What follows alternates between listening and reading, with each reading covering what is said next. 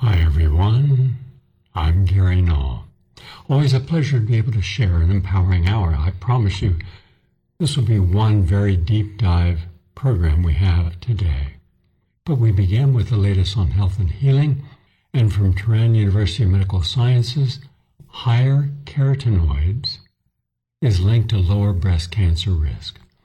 Now this was a meta-analysis, meaning they looked at many different studies and reported in Advances in Nutrition, the journal, that the lower risk of developing breast cancer was among women with higher serum levels of carotenoids, which are pigments such as the beta-carotene that occurs in fruits and vegetables.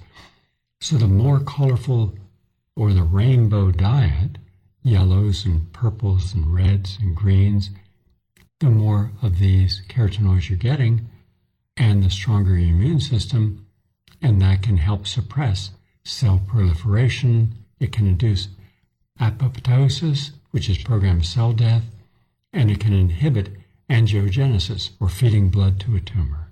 All good. They looked at 15 different studies, so makes a difference. So make sure you're getting your diet rich in fruits and vegetables every day, and you need fruits and vegetables, ideally 9 servings a day. Now, in a study from Peking University in China, they call it the magnesium bullet, and it targets cardiovascular disease. Cardiovascular disease continues to rank as the top killer in the modern world. This deadly disorder often starts with a buildup of lipid deposits, or plaque, within the blood vessels, silently setting the stage for atherosclerosis, and a rupture of these atherosclerotic plaques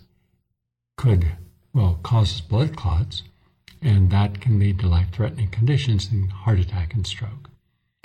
And what they found is that you have too much bad or atherogenic lipids in the body, too much bad cholesterol, the LDL, and that can increase your risk of cardiovascular disease by 50%.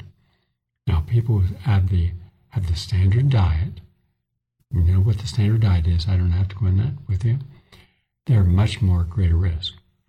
So 2 different studies published in Nature Cell Biology and the other in Life Metabolism, researchers have found a novel approach to achieving intensive lipid lowering, which enabled the reversal of atherosclerotic plaques in these disease models.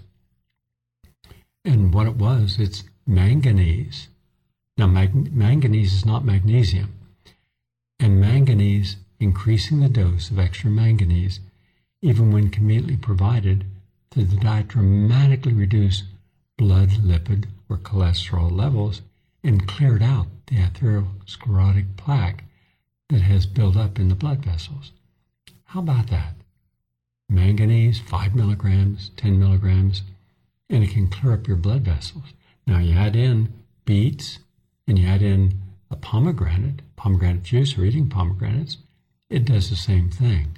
Easy ways to prevent cardiovascular disease. Now, from the Karolinska Institute in Sweden, high biological age may increase the risk of dementia and stroke, meaning that people who have a higher biological age than their actual chronological age have a significant increased risk of stroke and dementia, especially vascular dementia. These are the results of a study from the Karolinska Institute in Sweden, published in the Journal of Neurology, Neurosurgery, and Psychiatry. The study showed that the increased risk persists even if other risk factors such as genetics and lifestyle and socioeconomics are taken into account. Now, let me break this down even further. I've always said that we are 2 ages, our chronological age, 47, 55, 63, but more importantly is our biological age. So as we age, the risk of chronic disease such as cancer, cardiovascular disease, neurodegenerative disorders increases, not because of the aging process itself, but because of our standard of dietary and lifestyle and behavior. That's what causes it, including earlier in life. So a lot of people will have a healthy early life, and then they have a healthier later life. Those who exercise early in life stay fitter longer. But those who have just pizzas and a standard diet when you're younger, far more likely to age prematurely at the biological level. So you could be 50, but your biological age could be 100. So researchers have traditionally relied upon chronological age, the number of years a person has been alive, as an approximate measure of biological age. That should not be used anymore. That's old. So they took 325,000 people between 40 and 70 at the time of the first measurement. And biological age was calculated using 18 biomarkers, including blood lipids, blood sugar, blood pressure, lung function, and body mass index. They then investigated the relationship between these biomarkers and the risk of developing neurodegenerative diseases like dementia, stroke, ALS, Parkinson's, within a 9-year period. And when compared to actual chronological age, higher biological age was linked to a significant increase in dementia, especially vascular dementia, blood clots in the brain. One more reason to do the right thing and be more disciplined. Now, from the University of Florida, bottled water, this plastic leaches endocrine disruptors and carcinogens in warm temperatures. Now think of all the people who served in the Gulf War, the first Gulf War, back in 1991. They were given bottled water all day long, plastic bottled water. In that hot sun, where the cases were sitting out, lots of these forever chemicals ended up in their body. But this new study confirms what we already knew regarding the dangers of drinking bottled water that's been left in the sun. This was published in the Journal of Environmental Pollution. Scientists warn after leaving plastic bottles in warm place, in your car especially, because here in Florida, it might be 80 degrees outside, but your car that has no air circulating when it's off could be 90, and that's not good. So glass bottles, but keep even the glass out of the sun. All right? And finally, one last study here. Pure maple syrup keeps your liver healthy. This is from the University of Tokyo School of Agriculture and Life Science.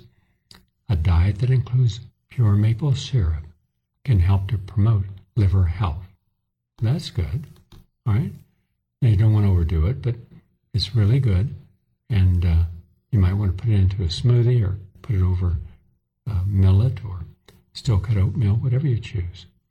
But it's shown to have a beneficial effect because there's lots of biochemicals, natural chemicals in the maple syrup that impacts the liver. That's the latest on health and healing. We're going to take a break, come right back. Please stay with us. I'd like to welcome all of you. I'm Gary Null to a special presentation. The health nutrition segment I've already previously broadcast earlier today, and you can enjoy it by going to PRN.Live, scrolling down to archives, and it'll be there for you. However, today's program is divided into 3 parts. The first part is brand new information, and this is the kind of information that no matter what level of life you are, in accepting or rejecting, we're not understanding the full implications of what happened if you were vaccinated. It is a light on the truth. We have a whistleblower that will be explaining in an interview with I would say, historic moment where we're going to learn today who was really behind the COVID pandemic. It was not Anthony Fauci by himself. It was not the National Institute of Allergy and Infectious Diseases, we were told, or Collins over at the U.S. Public Health Service, or anyone else. Instead, it was the Defense Department. They played everyone. They lied. They manipulated. They did this with the full cooperation of the CDC in its head, the FDA in its head, and people in the know should have known this.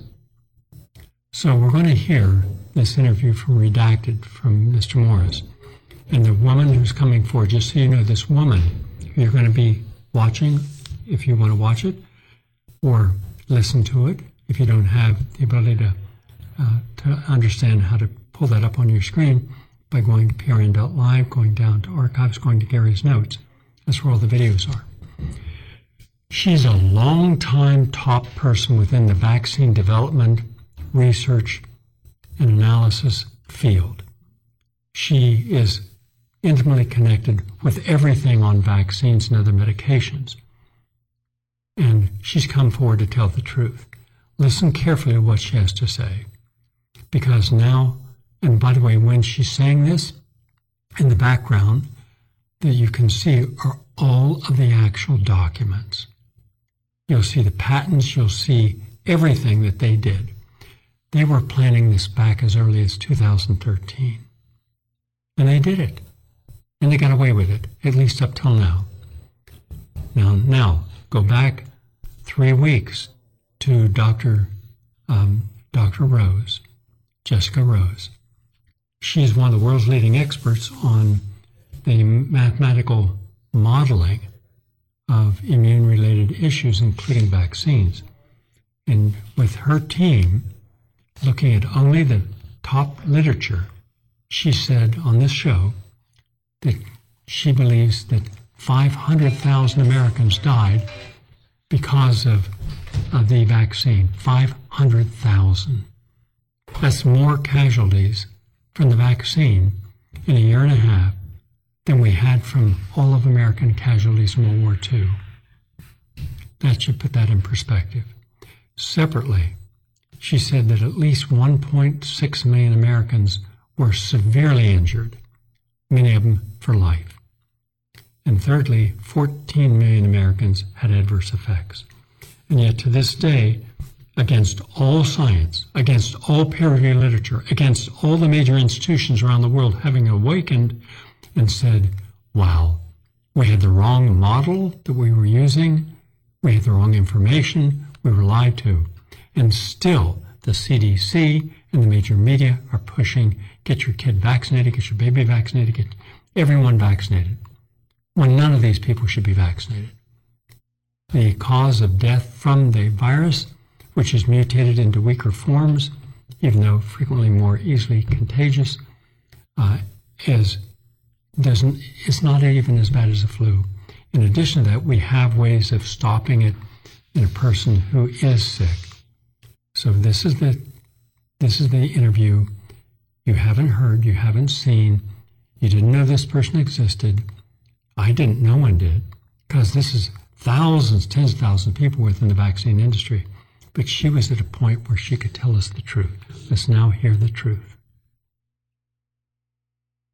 Well, to our top story now, a bombshell new report shows that the Department of Defense, yes, the Pentagon, controlled the COVID-19 program from the very beginning, and everything we were told was political theater, basically to cover it up, right down to the FDA vaccine approval process. It was all theater. That means that human beings were used as props, essentially. According to newly obtained documents, the Pentagon used a combination of shady approval authorizations that are still in use, including the PREP Act, the Emergency Use Authorization, and other transaction authority, the OTA, all of which shielded big pharma agencies, medical participants that delivered unregulated vaccines from any liability and protected them, basically. We've gone through a lot of these documents and just showed how they are not on the hook for any of this liability. These documents, these new documents, were obtained by a former executive of a pharmaceutical contract research organization.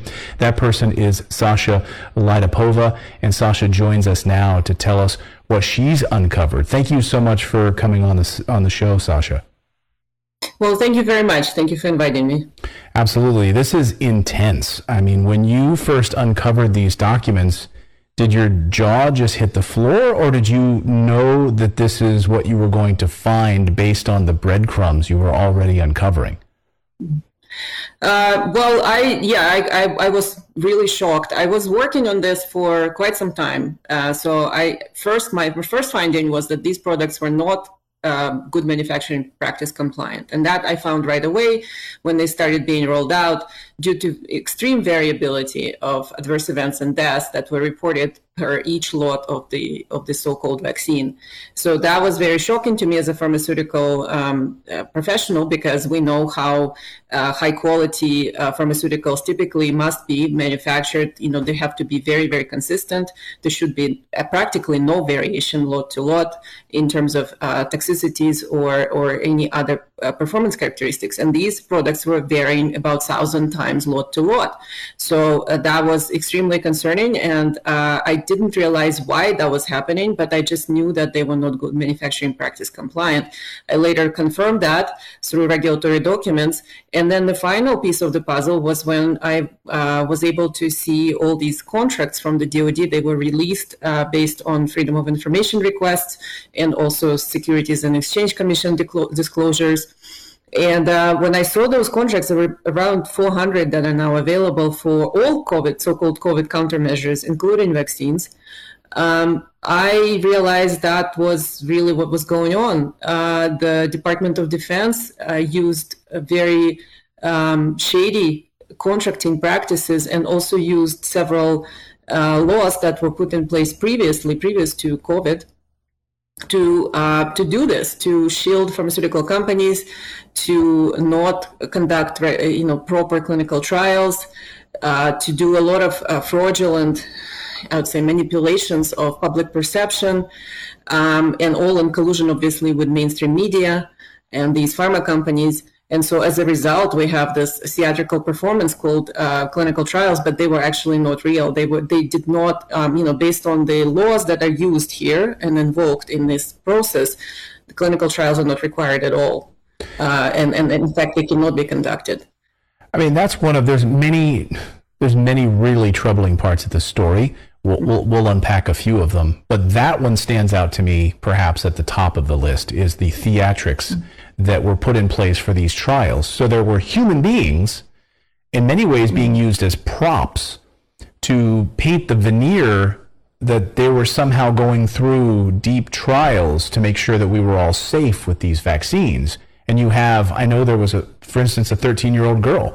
They, in fact, had an ad. The Vaccine Safety Council had put out an ad that was going to run during the Super Bowl. Then it was yanked by Comcast. They wouldn't allow it to air, which shows a perfectly healthy 13-year-old girl who went through this particular trial and then ended up having all sorts of adverse events. So these people were used as props, essentially, right? Yes, exactly. And so the clinical trial subjects were deceived. But importantly, most of the clinical trial sites and investigators were also deceived, and most of the FDA employees were deceived, because this particular scam is driven from the top. Only few people, as far as I understand, at the top of these organizations, the Department of Defense, HHS, FDA, BARDA, their legal counsels, they know. But then the rest of the regular employees and rank and file, and especially clinical trial subjects, of course, were kept in the dark. And in fact, under Obama administration, Cures Act amended, I believe, the emergency use authorization, or the informed consent requirements, such that subjects don't have to be necessarily informed of what's going on if it's deemed not in their best interest. And so again, through it's too long to go into the legal history. There's very extensive research, hundreds of pages of documents on legal history of this, but the laws that they're invoking to run this program do not require informed consent, and also do not require the clinical trials. So the people, and they're not under FDA. I'm sorry, this is unbelievable. So the people involved in these trials, they don't need to be informed about what is happening? Yes, exactly. So the informed consent rules have been amended under Obama to say that if it's not in the best interest of the subject, who decides if it is or it isn't? But that's what it says. So, these types of things can be concealed from people, that this actually under emergency use authorization used during public health emergency. This is very critical. That's why they keep extending public health emergency beyond we don't have any emergency, but they keep extending it. Why? Because they need this. under public health emergency use authorized these kinds of medications, countermeasures, that's a key word. These are not vaccines, they're countermeasures. So all these three together, they can use it this way. They don't have to inform the subjects what it is. They can use a lot of secrecy. They don't have to run clinical trials. They're not required because these products cannot be investigational products. That's what the law says. If they cannot be investigational products, then we don't have any investigation. We don't have any clinical trial subjects. So that's how they're pulling this off. So it's at the Pentagon. It's at the Department of Defense. You talked about countermeasures. And, of course, what we all think of immediately is foreign threat, right? That this is, we're dealing with the Pentagon, right? It's supposed to protect us against foreign adversaries. So how is COVID a foreign adversary? And how is this being run through the Pentagon? That's a great question. So from the very beginning, turns out that the Trump administration and subsequently Biden administration treated this COVID as war, as an act of war, because the National Security Council is setting COVID response policy, which is National Security Council doesn't have any health department representatives, only defense and intelligence. And so National Security Council sets policy for COVID.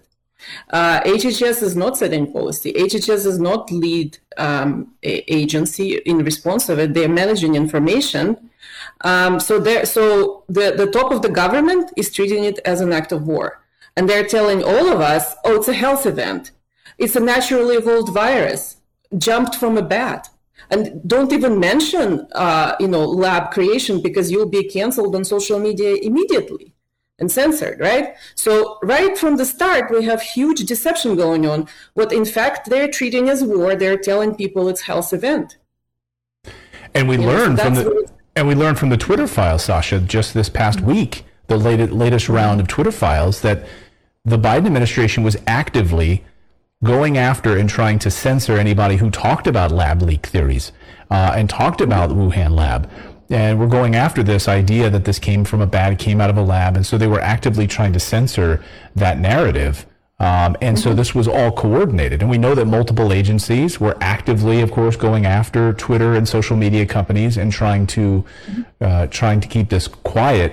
In these documents, does your research show, just how deeply does this go? I mean, how widespread is the Pentagon's tentacles in this? Does it reach to Dr. Fauci? Does it reach to other main agencies? Well, yes. So they're all in fact coordinating this. In fact, there is. They even set up in 2013. So by the way, the planning goes, pre-planning goes years, at least 2012, 2013, based on the contracts and based on the documents that I have uncovered. So for example, there is Pandemic Enterprise. It's a quasi-private, quasi-government enterprise that's been set up in 2013 that involves 10 heads of federal agencies. It's called PEMC. The abbreviation, and so 10 heads of federal agencies, including Department of Defense, HHS, FDA, NIH, Department of Agriculture, Energy, Veterans Affairs. So all of them together get together and secretly discuss these kinds of countermeasures very secretly. So there is their memorandum of understanding pasted on FDA's website. And most of it, 90% of it, deals with how we're going to keep everything secret between each other, all the confidentiality disclosures, how we're going to communicate about this. So we have this cabal formed with a lot of secrecy and a lot of procedures to maintain secrecy about pandemic responses in 2013. It's almost like they knew this was coming. This is where we talk about conspiracy theories on this show. It's all true. This is unbelievable. There it is, all in 2013. It's all laid out. It's laid out how they're going to keep everything secret, and I wonder why what's supposed to be a health event is so secret from the public. So how is this even? So then they're treating it as war. Then again, telling us it's health. So here we go. So they're covering up military activity with this representation of health event and a response to a health threat. So that's where people are not informed right away. and being deceived. And then, because they've invoked these set of laws and they're using countermeasures, not even vaccines. So countermeasures are not pharmaceutical products. Countermeasures is it's a whole different category. So FDA to be clear, then it's not technically a vaccine, right? It's just a countermeasure. Countermeasure, and specifically Department of Defense ordered them from private manufacturers as prototypes. So people were never told, oh, come over, get injected with countermeasure prototype. Were they? No, and they weren't told that, right? Because as you pointed out, they were not on a need-to-know basis, right? So they didn't have to have informed consent. So here's a prototype we're going to inject you with, just like the 13-year-old girl we featured at the beginning here and talked about. Mm-hmm. Would her family have allowed that if they knew that this was just a prototype? Absolutely not. No, people were told, oh, this is vaccine, this is safe and effective, it's been tested rigorously. By the way, no testing of safety have been done. They have not done any animal trials. They have not completed any animal trials, not even started them, before they started mass injecting people in human trials. And that's a complete violation of all regulations everywhere in the world, including FDA.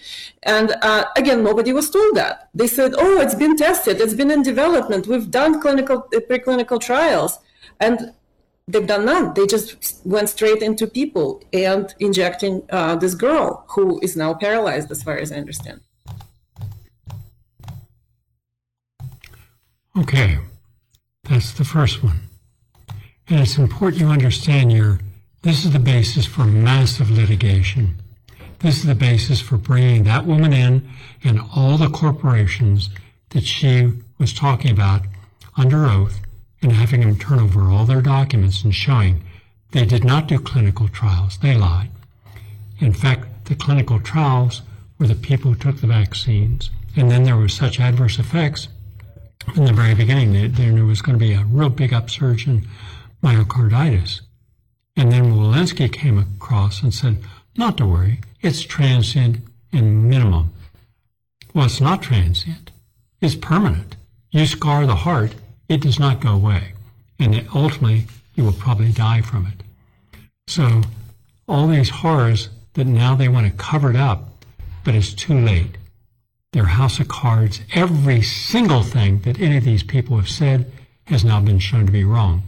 But I believe we should hold accountable in the court of public opinion to Howard Sterns. Now, I've never said a thing about Howard Stern or his show or his audience. It's not my business. It's his business. But when you start demeaning people who have not gotten the vaccine, and the same with Jimmy Kimmel and so many others in the public eye who are celebrities, and you haven't done your homework, then when you're wrong, at least have the humility to say, I made a mistake. And then focus some of your enormous multi-millions, hundreds of millions of dollars on hiring some journalists to find out how you were lied to by authorities, and then go after those authorities. But we haven't seen that. Jimmy Dore, yes. Joe Rogan, yes. But very few. And so that's why I wanted you to know this. That's one part of our program, giving you brand new information, showing you that it was manipulated, it was manufactured, it was controlled, it was a bioweapon from day one.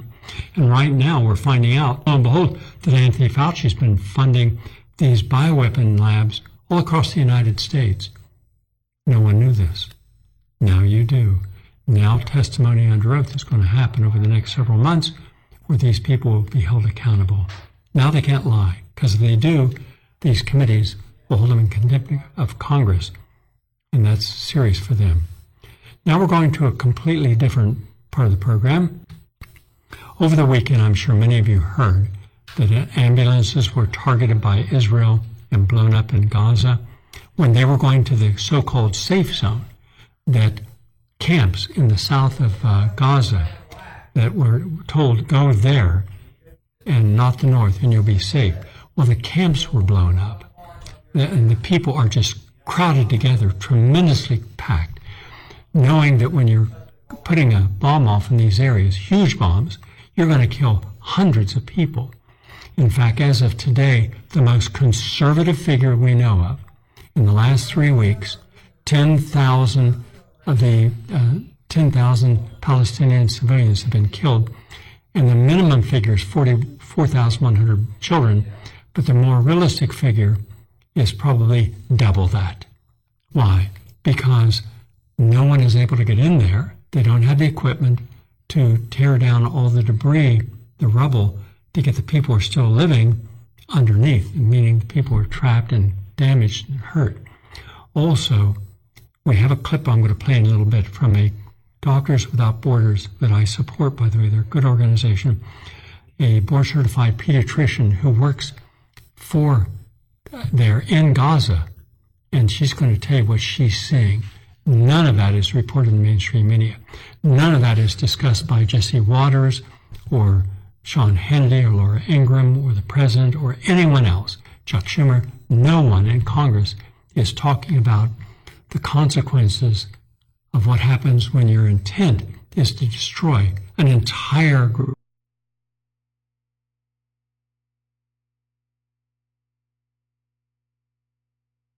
He's a professor of great eminence, and he joins us now on the Mother of All Talk Shows. Professor Norman, thanks for being with us. I have resisted for decades, actually, sometimes under instruction from my superiors, allusions between Gaza and the Warsaw Ghetto, between Gaza and the camps and so on. But hasn't Gaza now become a death camp?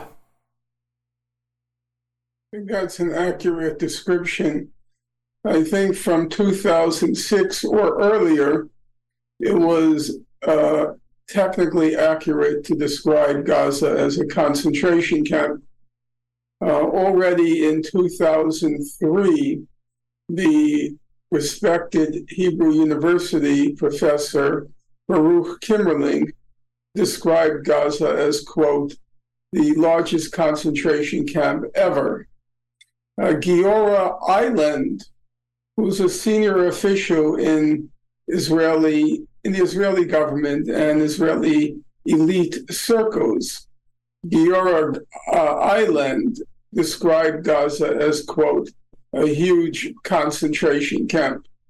And now that was before, in the case of Professor Kimmerling and the case of Eiland, that was before the blockade had been ratcheted up in 2006 and then ratcheted up another notch in 2007.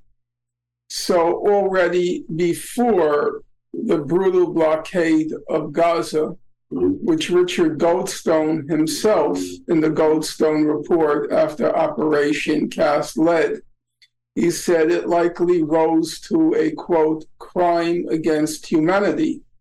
So well before the developments I just described, a senior Israeli professor, a senior Israeli official, was describing Gaza as a concentration camp.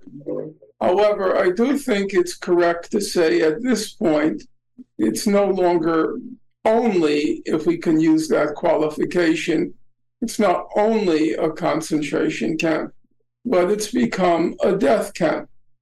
Now, for those of you listeners who recoil at that description, I would ask them to respond to the following question.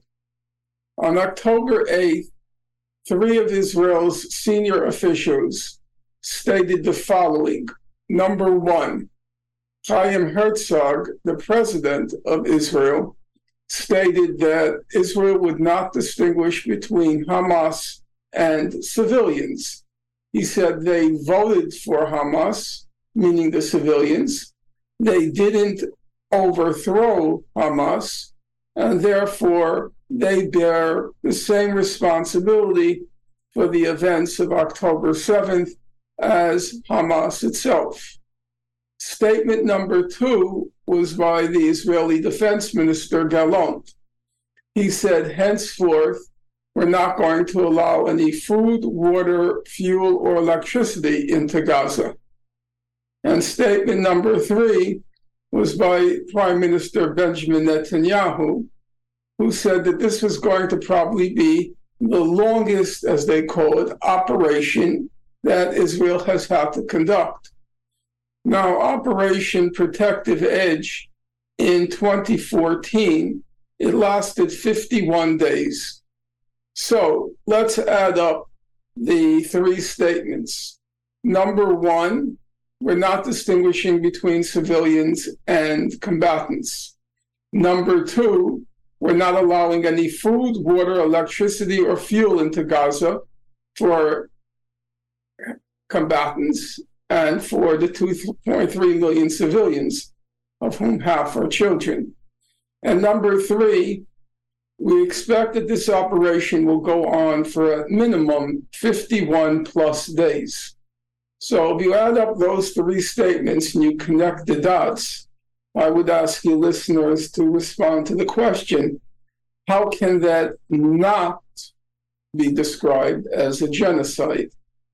How can that not be described as a murder warrant for the 2.3 million people in Gaza, of whom half are children and about 70% are refugees?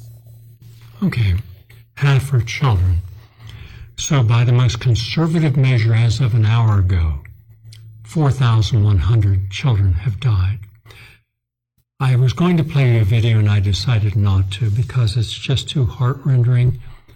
It shows children being brought into an emergency hospital. By the way, there's only a handful of hospitals operating at all in Gaza, and they don't have anesthesia, they don't have water, they don't have food. And there's no more room. And this is just children, and you see one child coming in, and it's kind of a close-up because it goes right by the camera. The entire skull is gone. You see his brain and the blood coming over his face. I mean, and that's acceptable to the Democrats, the Republicans? It doesn't matter. Stop using the word conservative, liberal, Democrat, Republican. None of that is real. None of it matters. We're talking about humanity, and it seems like no one in Washington has anything representing a concern for the victims. I'm going to get to that in a moment. But since when the reality is you say, well, we're forcing everyone, we're going to carpet bomb. We're hitting it, they're hitting it. They hit ambulances, so what happened when they hit the ambulance, blew all these people up in an ambulance? Well, in a hospital. Then Egypt closed the gate. So now they put a postponement on evacuations. Where exactly is someone supposed to go when you're in a prison and you're being shot at from every angle indiscriminately, where whole buildings, whole blocks are being obliterated with people in the buildings? No one knows how many tens of thousands of people are buried under the rubble because you're not being made aware by the mainstream media of how devastating 24/7 this effect is. If you want to hold those who in Hamas who exercised the killing and slaughtering of the 1,400 Israelis, fine. That they should be brought to justice. But you don't have disproportionate attacks upon innocent civilians knowing. But what if that's their whole goal? What if the goal is, once and for all, we're going to clear this all out. They're all going to be gone.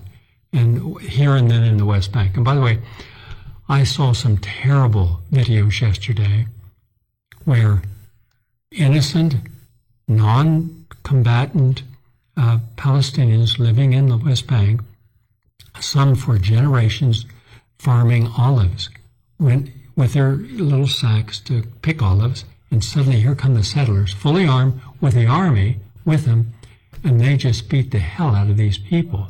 And one of the guys was protesting. They just shot him right in the stomach. Down he goes. Now that won't count anywhere. An innocent person wanting to farm. And then you see the army going up to a house and saying, you got 24 hours to get out of here. We've been here for 75 years. Well, if you're not out of here by tomorrow, within 24 hours, these settlers are going to come. So you see them frantically packing up what they can put on this little truck. But 80% of the stuff they couldn't take, so they had to leave. And then every single one of these peasants, because that's what they are, working their little land with their water turned off, and then you see the settlers coming up and cursing them and saying vile things to them, beating the hell out of them, shooting them, not a word. Like they don't count. They're the other. So America, our government is supporting this. Now I'm going to show you the deeper story. We're going to go a little deeper here. Why Great Britain is doomed to never learn from history, and the morons who've run it now and in the past should be held accountable. Listen carefully to this, because my commentary is going to follow this. King Charles has been in Kenya this week, and he's been trying to make amends for Britain's colonial crimes. It is the intimacy of our shared history that has brought our people together. However, we must also acknowledge the most difficult times of our long and complex relationship. The wrongdoings of the past are a cause of the greatest sorrow and the deepest regret. There were abhorrent and unjustifiable acts of violence committed against Kenyans as they waged, as you said at the United Nations, a painful struggle for independence and sovereignty. And for that, there can be no excuse. In coming back to Kenya, it matters greatly to me that I should deepen my own understanding of these wrongs, and that I meet some of those whose lives and communities were so grievously affected. None of this can change the past, but by addressing our history with honesty and openness, we can perhaps demonstrate the strength of our friendship today. So the news here is that King Charles didn't offer quite an apology, but he did express regret about Britain's past. And we should talk about what Britain's past in Kenya is. Britain began colonising the land that would become Kenya from 1888, and British authorities would go on to forcibly take land, pen the native population in reserves, introduce forced labour, and commit all of the other injustices associated with colonialism. But specifically, King Charles was referencing Britain's response to the Mau Mau uprising. The Mau Mau, formerly called the Kenya Land and Freedom Army, were a militant group that fought British rule throughout the 1950s. They took up arms and in their struggle killed a number of civilians. And the British response was fierce. They bombed Kenyan towns and cities where they believed the Mau Mau lived. They interned over 1 million Kenyans in barbed wire villages where food and water was limited and where movement was heavily restricted. And over 100,000 people suspected of being part of the Mau Mau were rounded up and put in concentration camps. This is a former detainee who had been a member of the Kenya Africa Union, so an organisation that wasn't the Mau Mau, describing his experience. Okay,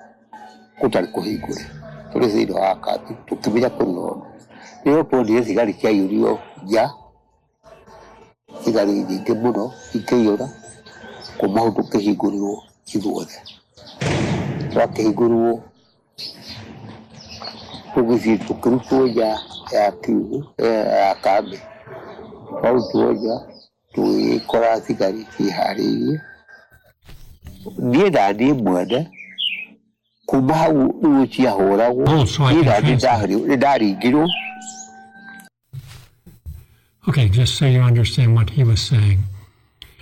This was a Kenyan, and he was saying that over 100,000 of the citizens were put into these barbed wire enclosures, and he, along with a lot of other men, were put into tiny little, imagine the size of a doghouse outside, but made out of metal, so it was burning hot, and they would be cramped up in there, not able even to stretch out.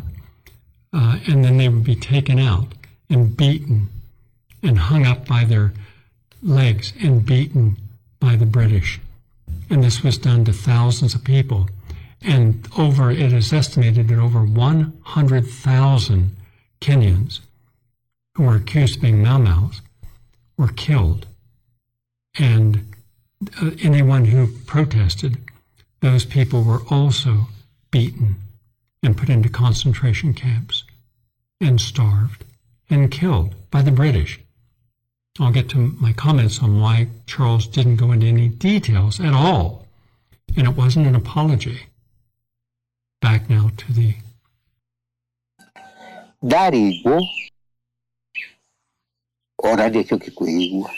In their repression of the Mau Mau uprising, the British killed over 11,000 people, the vast majority of them not involved in armed resistance.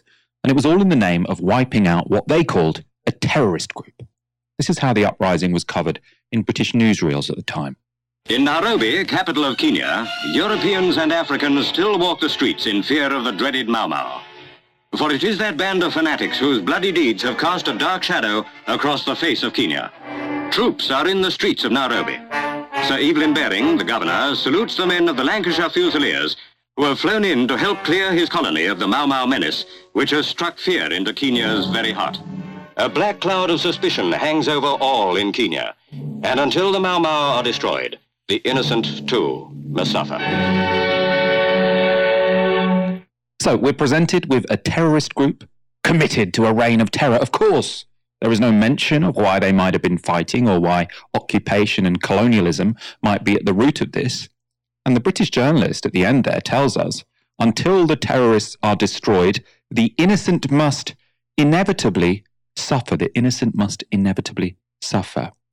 Aaron, we like to think we've moved on from media coverage like this, but can you think of any contemporary parallels, any other examples where we've got people dismissed as terrorists and people justifying the collective punishment of a civilian population until that terrorist group, or so-called terrorist group, is destroyed? Just a few, Michael. Just a few. And also, with regards to Mau Mau in Kenya, there were also a few Labour MPs who led the national debate in terms of the truth of the matter. Barbara Castle went to Kenya. She said what is happening there is awful. She compared it to the Gestapo under the Third Reich. That was what Barbara Castle did. You might not agree or disagree, but that's what she did. And she highlighted appalling atrocities there. We don't know how many people died. There's a great book by Caroline Elkins. I've got it written here. Britain's Gulag, which was the most recent... that was the first book she did. Legacy of Violence, which came out in 2022. Massive book. I read it a couple of years ago. I think I probably read it before it came out. I read like a proof version because you get to do that when you're, a journalist. It's a really long book, 600-700 pages. Fantastic book. Amazing book. I read the first one, which I think came out in 2005-06, and then that one. She's a Harvard academic, a hugely impressive historian. And I think if you're interested in Kenya, what happened, Caroline Elkins is the place to start. So that's the first parallel, Michael, with what we have today, is that we have certain Labour MPs who say things which are not really very savoury. Shouldn't we be saying that in polite society? We don't look at them like that now, do we? And I suspect the same will hold true for dissenting MPs who criticise, for instance, Israeli security policy and its judgments in the last month. I think in 70, 80 years, those calling it out will be viewed in a certain way. Of course, that's for history to decide, not me. And then in terms of the sheer numbers, we don't know how many died, but it was a lot. It really was a lot. I mean, Elkins puts the numbers at, hundreds of thousands. But of course, this was effectively a form of civil war as well. So you can't lay that entirely at the hands of the British in so much as people were also acting on their behalf. But it was a really appalling time.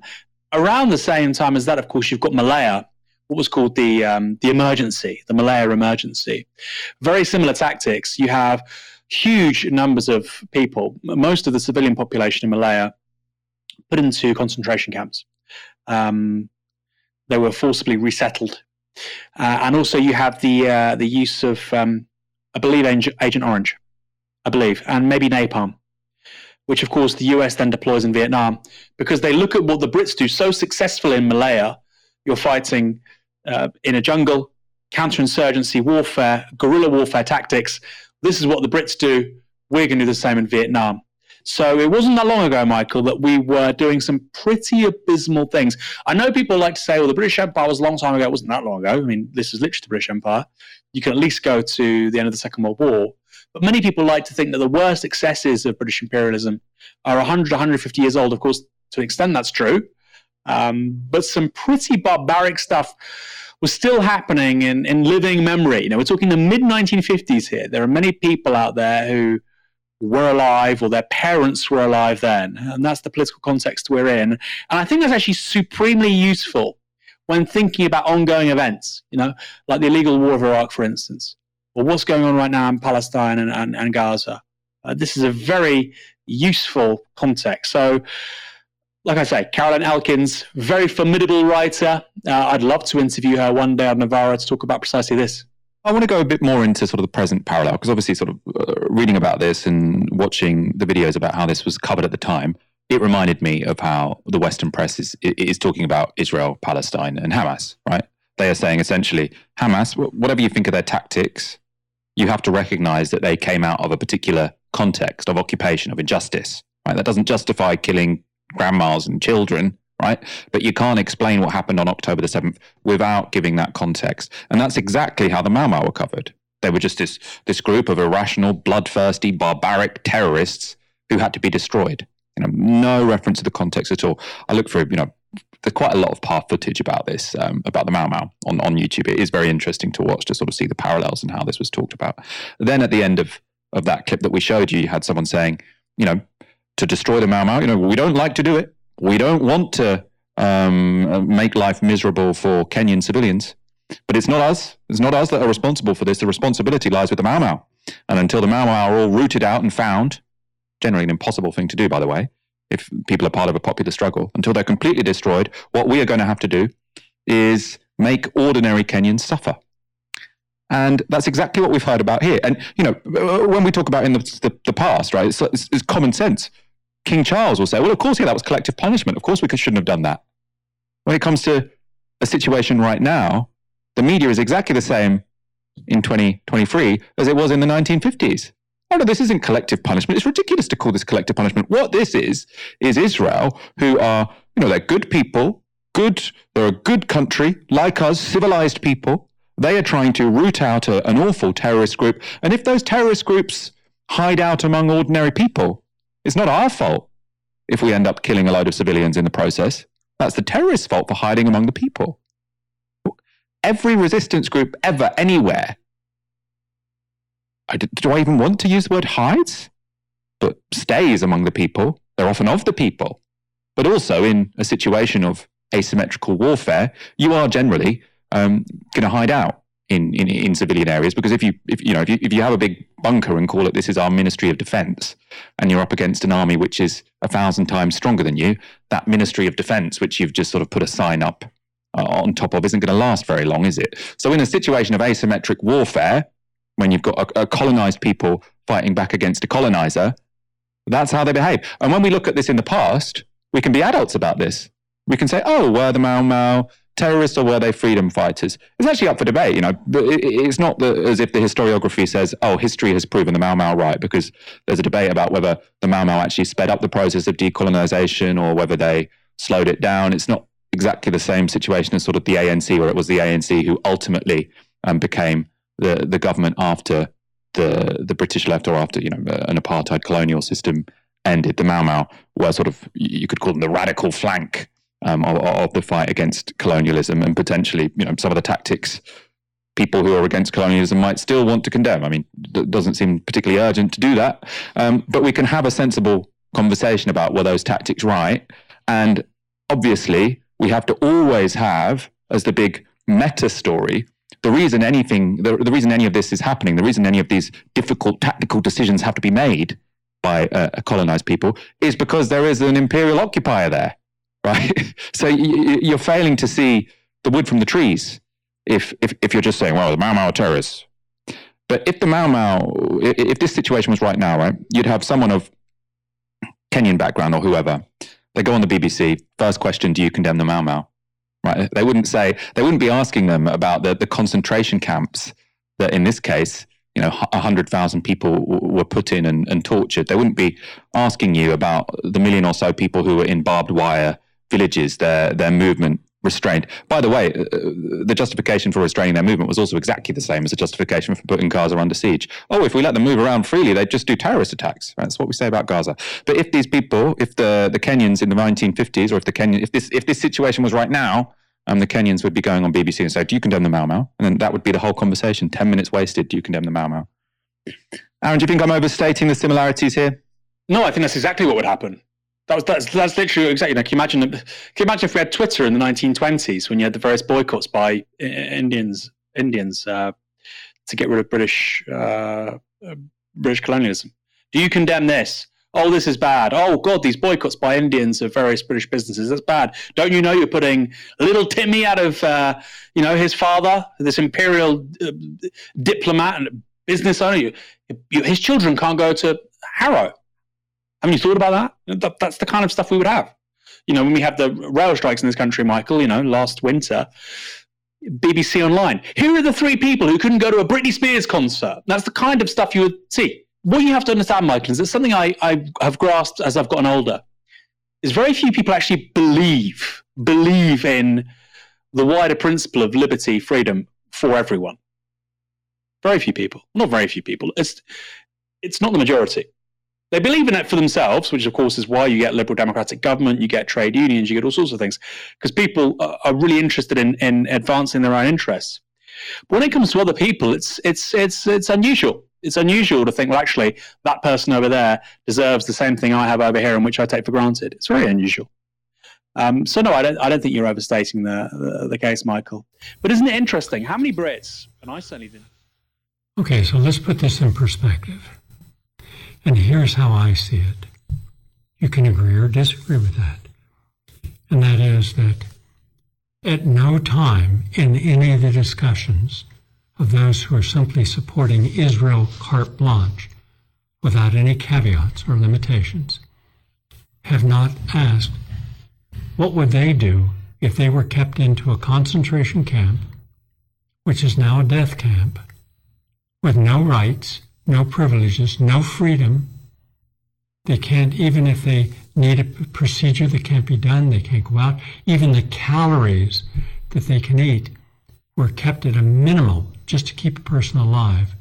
And they have been condemned hundreds of times by official bodies for violating human rights. For example, the West Bank, that was supposed to be, and by declaration given to the Palestinians, there's 700,000 settlers there, and these settlers are nationalist, and they work with impunity. They kill someone, no problem, because there's a settlers' court with a settlers' judge and a settlers' police, and they never get the justice that they should have.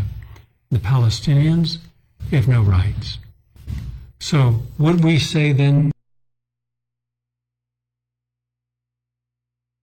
terrorists? Because it was only by them fighting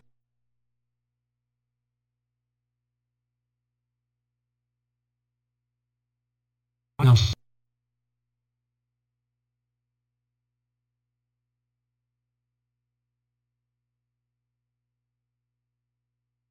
about the French fighting the Nazis.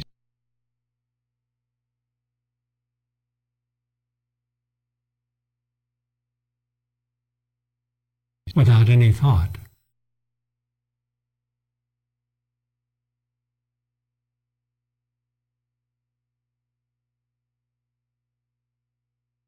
Area or people. Of course, colonialism goes back to ancient Greece, Rome, Egypt, and Phoenicia. European countries believed they had both a legal and a religious, meaning Christian, obligation to control land inhabited by what they called barbarians or savage people. Worst of it was the Catholic Church, and Protestant leaders were among colonialism's biggest supporters. Are you aware that only Japan, Korea, and Thailand have never been colonized by Europeans? Let me give you examples. This is something for King Charles, since clearly he doesn't like to read history outside of his own biography. From 1884 to 1885, Berlin Conference was convened by Bismarck, the head of Germany. There were 14 countries who then decided amongst themselves, think of the associations today of the Council on Foreign Relations.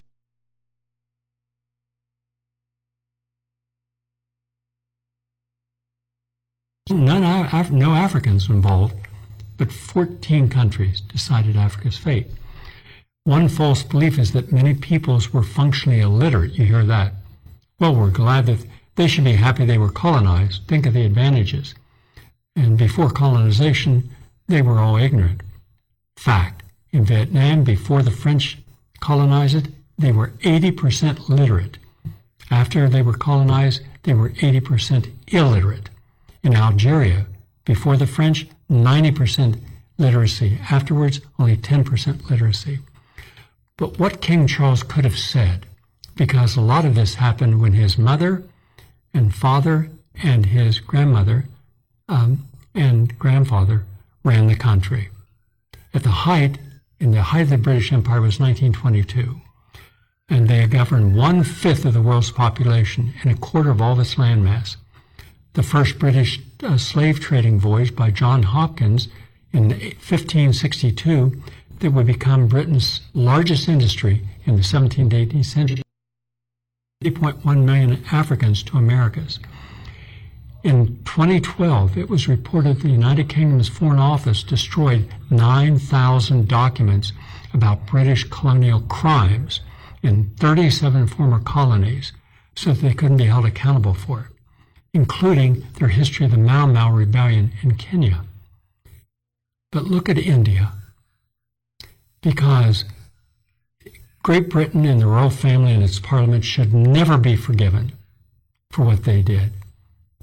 Scholars at Macquarie University and the Royal Society of History and Arts estimated that the British Empire killed more Indians from India between 1880 and 1920, that's 40 years, than all the famines in the Soviet Union, Mao's China, and North Korea combined.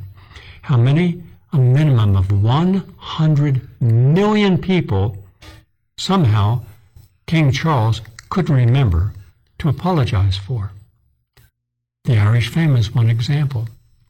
The architect of the Irish famine was a guy named Charles Trevelyan, a fanatical Christian and die-hard devotee of Adam Smith, said the famine was God's way to punishing the lazy Irish. And Trevelyan thought this would encourage cheap imports. Instead, it led to 1 million people starving to death. And he also launched a public relations blitz in Britain that encouraged people to blame the Irish for their own poverty. Go to Africa, the Boer Wars, B-O-E-R. The British created concentration camps between 1899 and 1902. 1/6 of the entire Boer population, men, women, and children, were detained in overcrowded camps. Because of that, 28,000 of them died, and an unknown number of black Africans with them.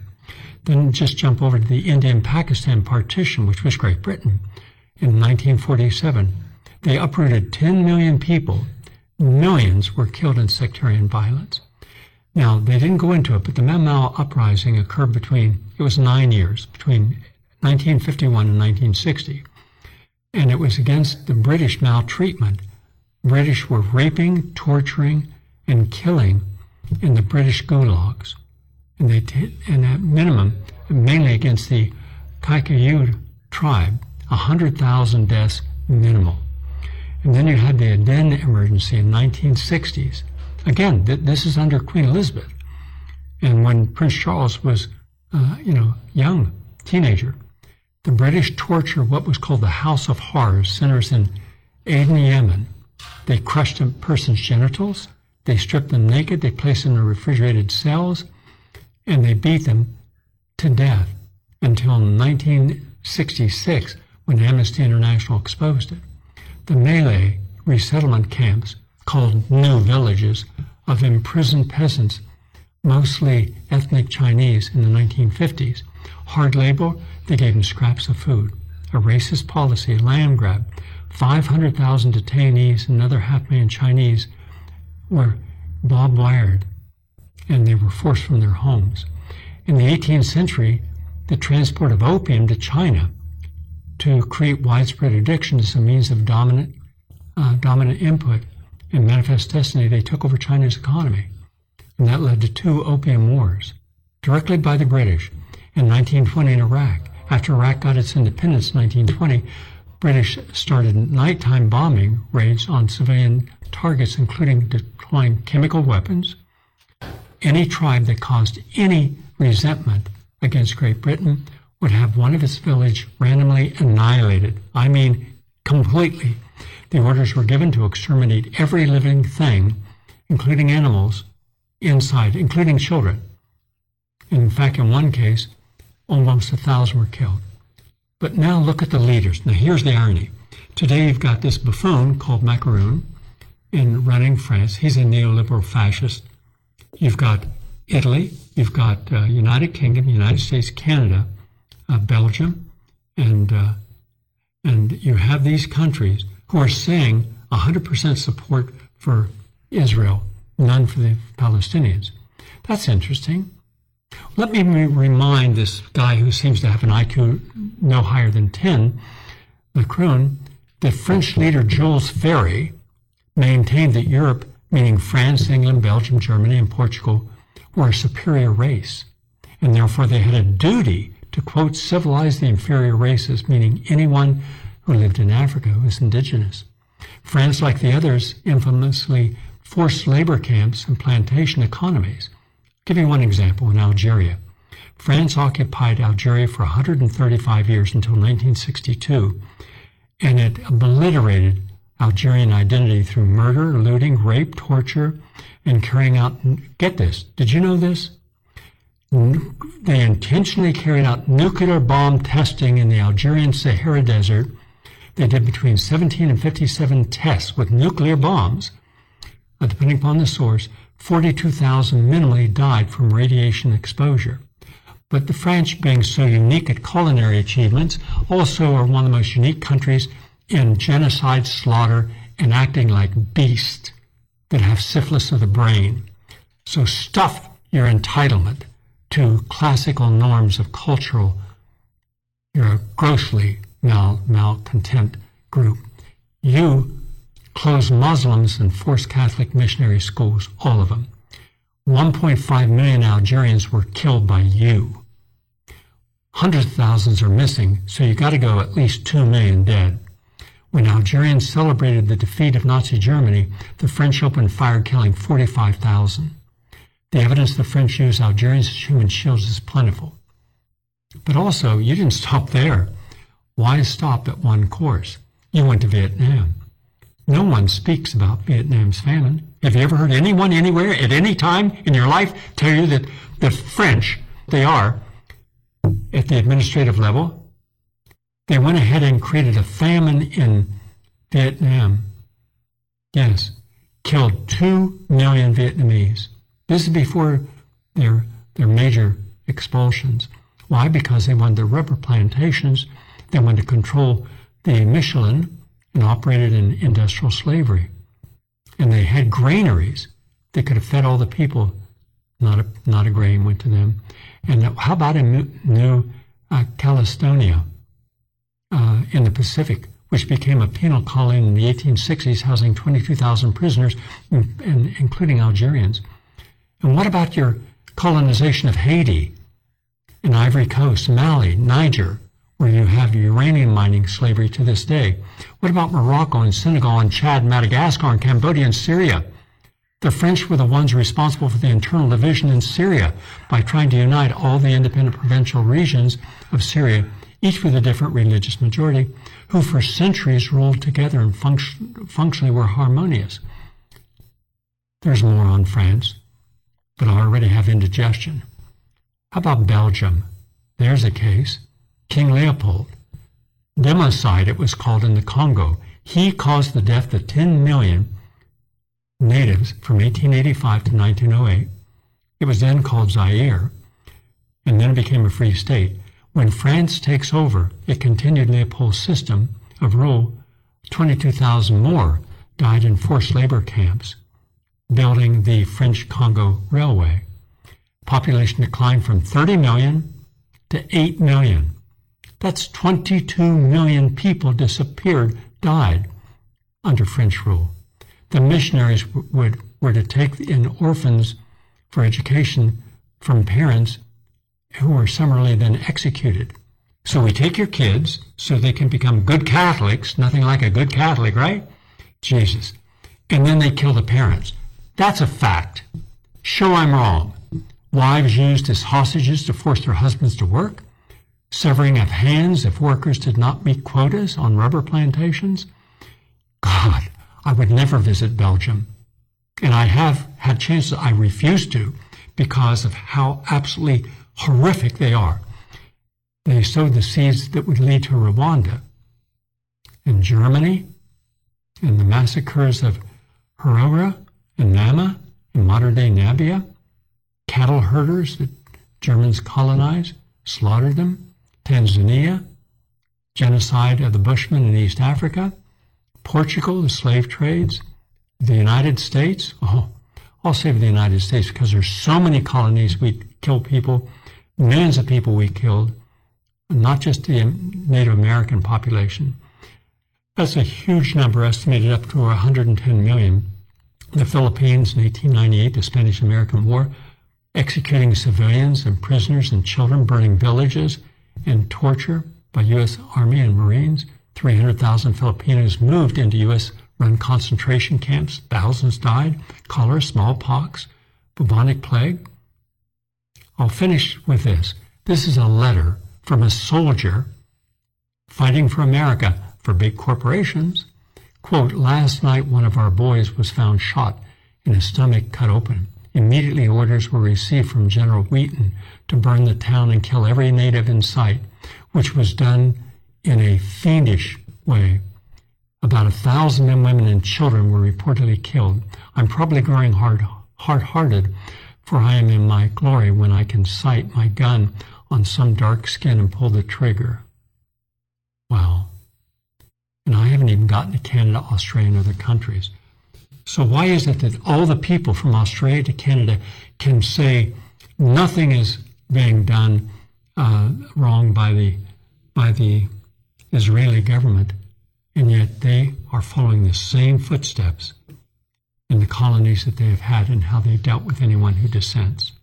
I'm Gary Null. Thank you for listening, and have a nice day.